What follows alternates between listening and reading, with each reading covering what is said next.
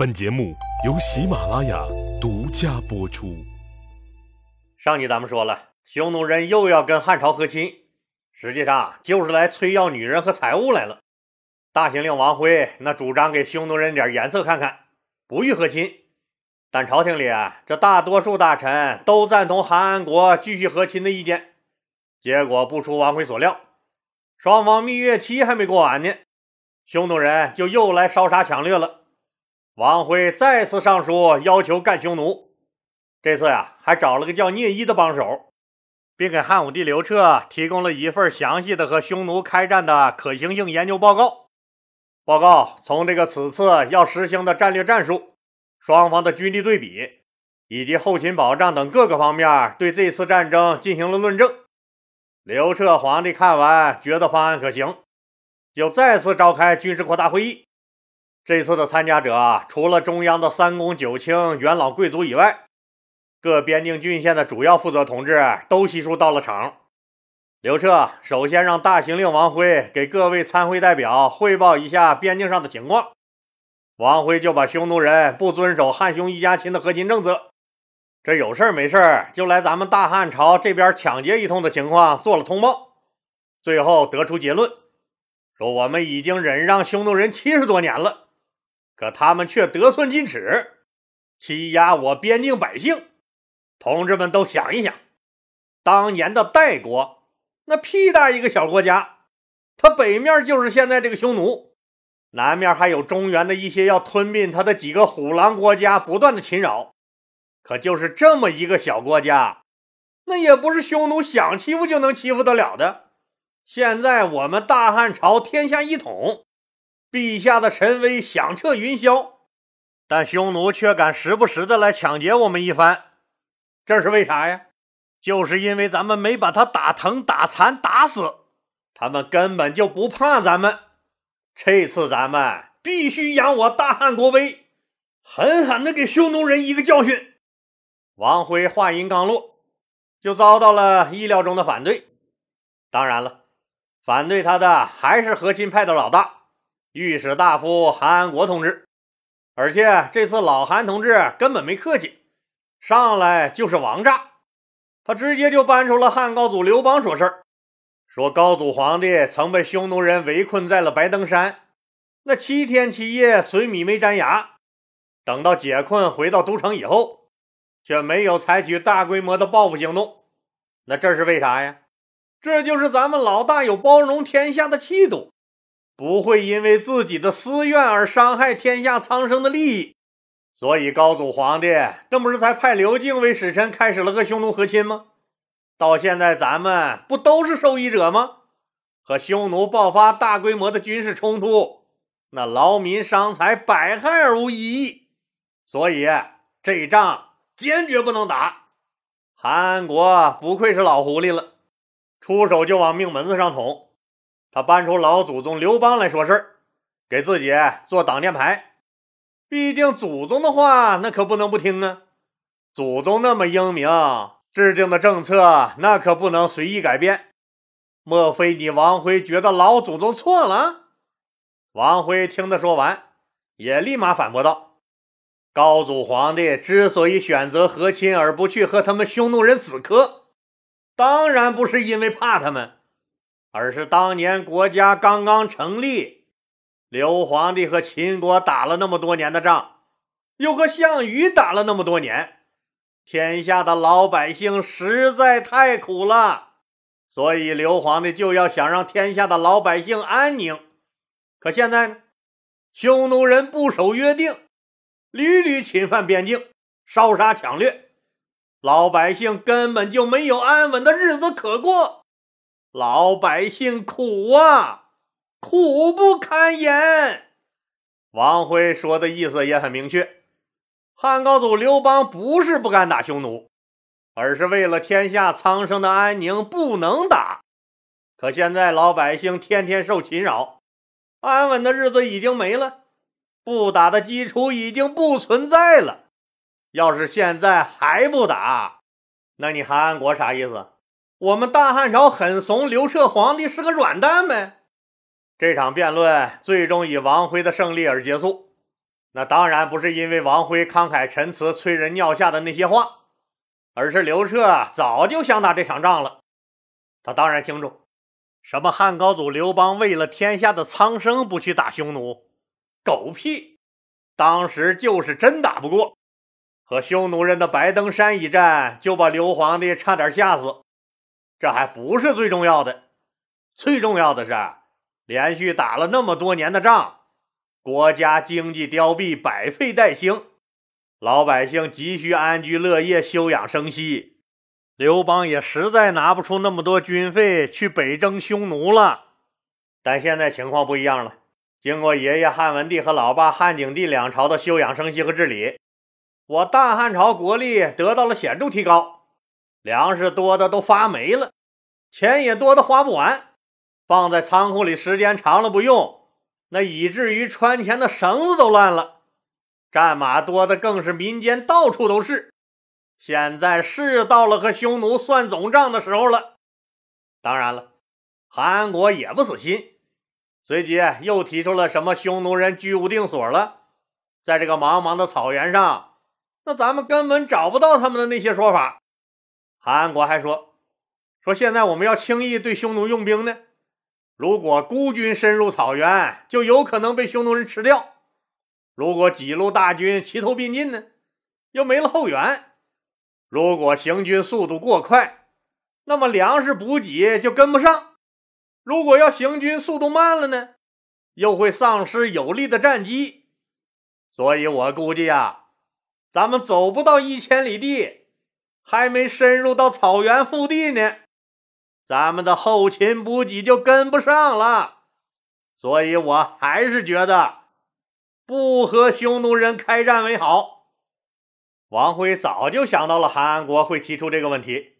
对这个问题王辉早就胸有成竹。他这次和马邑县城的黑老大聂一合作，那就是要解决这个痛点。当然了，这次的警匪合作不是让聂一去当什么向导，而是让聂一那设法把匈奴人引到马邑城里瓮中捉鳖。王辉把聂一的情况给大家做了介绍，又介绍了这次计划诱敌深入瓮中捉鳖的方案。王辉总结道，说我们这次打匈奴，那不是要发兵深入到敌境，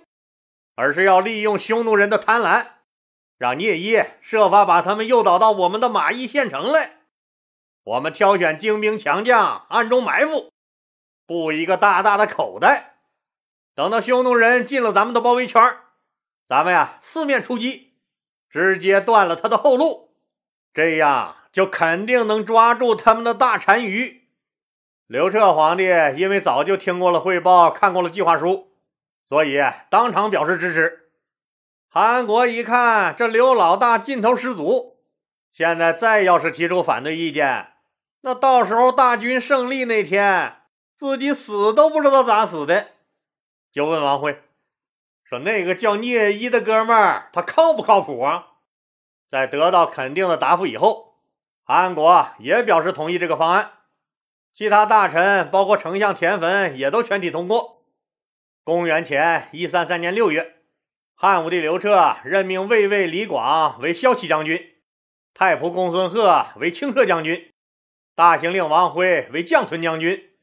太中大夫李希为财官将军，御史大夫韩安国为护军将军。所有将士都隶属于韩安国指挥，并组织了战车、骑兵、步兵共30多万人，暗中埋伏在马邑县城附近的山谷中，约定在匈奴单于进入马邑时组团招呼他。所谓这乱拳打死老师傅，没有什么是一顿王八拳解决不了的。另外，为了保障此战必胜，刘皇帝还专门组建了战略支援部队和联勤保障部队。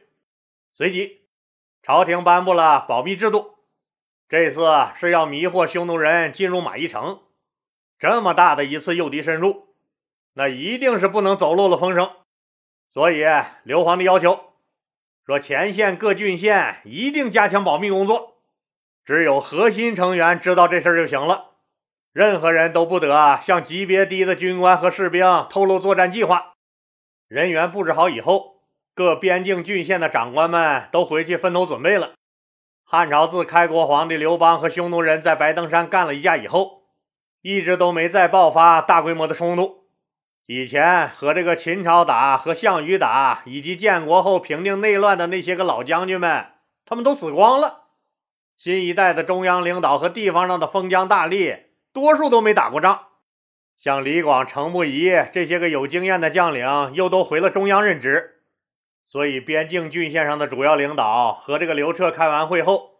那马上回自己的郡县传达这次中央会议精神，方式也是把他们手底下大大小小的将领们聚集在一起开会，在会上就把中央这次要诱敌深入的战略一股脑传达了下去，可就没有严格执行刘彻皇帝一直强调的保密制度。虽然没让士兵知道，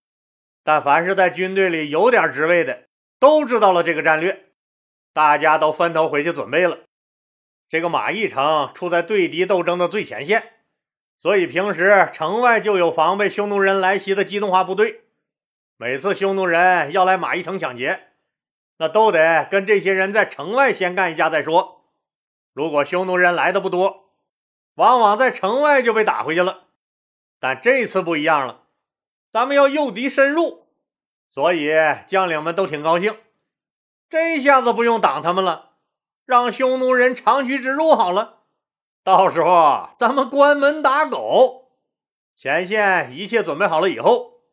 老黑社会头子聂壹亲自押着一批货到了匈奴。由于他常年垄断汉朝和匈奴之间的贸易，所以匈奴贵族们对他非常熟悉。就是匈奴的君臣大单于，他要想闹点汉朝的稀罕东西，那也得拜托聂壹去内地给他偷运过来。聂壹到了匈奴后，直接就拜见了匈奴的老大君臣单于。聂壹告诉君臣单于说，马邑城的县令和县丞两个王八蛋看我和大单于您做生意挣了钱眼红，密谋要收编他聂壹往来匈奴的商队，说是要把通商权一律收归国有，禁止私人经营，这就是要断了我聂壹的财路。自己已经给他们使了钱了，可根本不管用，那两个家伙就是铁了心要闹自己。聂壹又告诉君臣单于说，自己已经联络了官府里的内线兄弟，决定杀掉马邑城的县令和县丞，我们全城向您大单于投降，您得到整个城池和所有老百姓以及财物。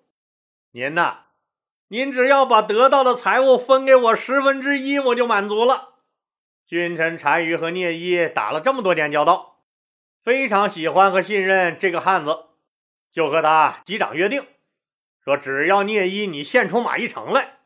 你可以得到全城财物的1/10，我还任用你主管匈奴的对外贸易。俩人高高兴兴喝完酒以后，聂壹就返回了马邑县城，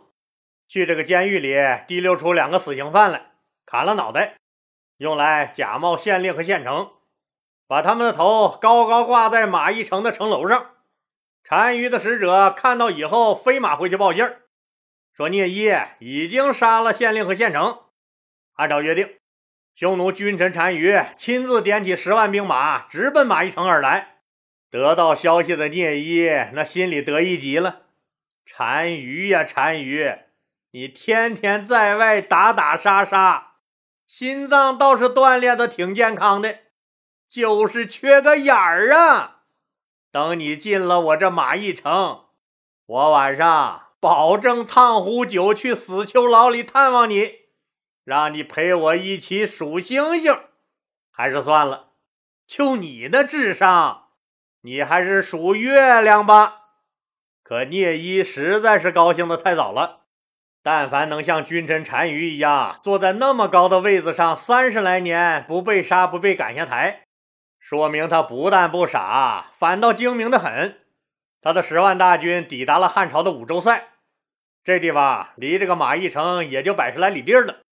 可是按照惯例呢，该是汉朝守军出现的时候了。就算是守军已经被聂壹摆平了，那老百姓总该有一个吧。汉朝倒是为了迷惑匈奴人，也假模假样的放出一些牲口在野地里吃草，可漫山遍野不见一个人，连个放牧的都没有。君臣单于心里一咯噔，不对劲儿。他突然想起了当年为了迷惑汉朝的使者，他们匈奴人把强壮的牛马都藏起来的情景，这很像是一个圈套啊。君臣单于急令大军停止前进，派兵攻打了汉朝的一个前线侦察哨所，抓获了这个侦察哨所的所长。不幸的是，刘彻千叮咛万嘱咐的保密工作没有做好，这种低级别的官吏居然知道整个作战方案。更不幸的是，这个所长是个怂货，匈奴人都还没来得及使美人计呢，只打了2下他就全着了。他向君臣单于报告了汉军有几10万人埋伏在马邑城下的消息。君臣单于大惊失色，立马退兵。好啊，聂一，你居然敢骗我，真是人心隔肚皮，我的一片真心咋就换不来你的真诚呢？你个狼心狗肺的东西。这次大行令王辉的任务是带着3万士兵攻击匈奴的后勤辎重，让匈奴人断了军用物资的供应。当王辉得到君臣单于没有进入包围圈的消息以后，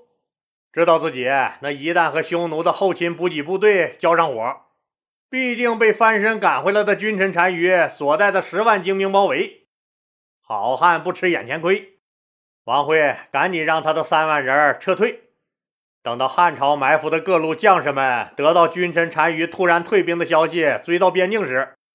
君臣单于早就跑回茫茫的大草原了。汉朝30万大军忙活了半天，居然无功而返，这让汉武帝刘彻大为恼火。别的将领还好说，本来自己就没见着君臣单于，想打也没法打。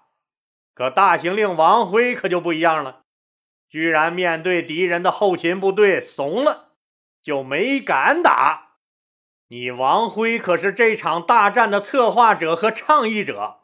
你居然被吓尿了，你王辉还要点脸不你啊？这让雄心勃勃的刘彻皇帝愤怒至极，当庭就要把王辉推出去砍了。王辉赶紧大喊冤枉，辩解说当初我们大家约定，等到匈奴人进了马邑城，咱们汉军和他交战时，我的部队趁机攻取匈奴的军用物资。可现在单于听到了消息，没有到达马邑城就撤兵了。如果这时候我那3万人的部队攻击匈奴人的后勤补给部队的话，那我必将遭到10几万匈奴兵的围攻，我死了不足惜，可惜了您的3万将士。现在我把他们安全的给您带回来了，君子报仇10年不晚呀，皇帝！刘彻气得挥挥手，让把王辉关进了监狱，把他交给廷尉审理。审理结果是判他观望不前，刻意避敌，应当杀头。王辉赶紧让家人替他活动，暗中送给了丞相田汾1000斤。可田汾一看这几天刘彻那脸色儿，哪敢提这个事儿啊？但收了钱总得给人办事儿吧。田汾就赶紧跑去求姐姐王治王太后替王辉说句话。等到刘彻来朝见老妈时，王治就对刘彻说是人家王辉首先倡议马邑诱敌之计的，今天没有成功，咱们自己杀了王辉，这不就是亲者痛仇者快，替他匈奴报仇了吗？刘彻说，最先倡议马邑之计的就是他王辉，所以我才调动天下士兵几10万人，听从他的话出击匈奴。再说这次即使抓不到单于，如果王辉的部队攻击匈奴的军用物资，那也还是能有点收获的，也能安慰一下将士们的心。现在你看看，闹出这么大的动静来，却劳而无获，让天下的百姓怎么看我们？这事儿总得有人承担责任吗？现在不杀他王辉，就没法向天下人交代。这话传到王辉耳朵里，王辉知道自己肯定是活不成了，就在监狱里自杀了。好了，今天就说到这儿吧。如果觉得老李的这个故事讲的还可以的话，那恳请各位听友们把它分享出去，让更多的人听到，或者在播放页的右下角给点个红心，在播放条上面打个call，再或者是给打个赏。老李在这儿谢谢大家了。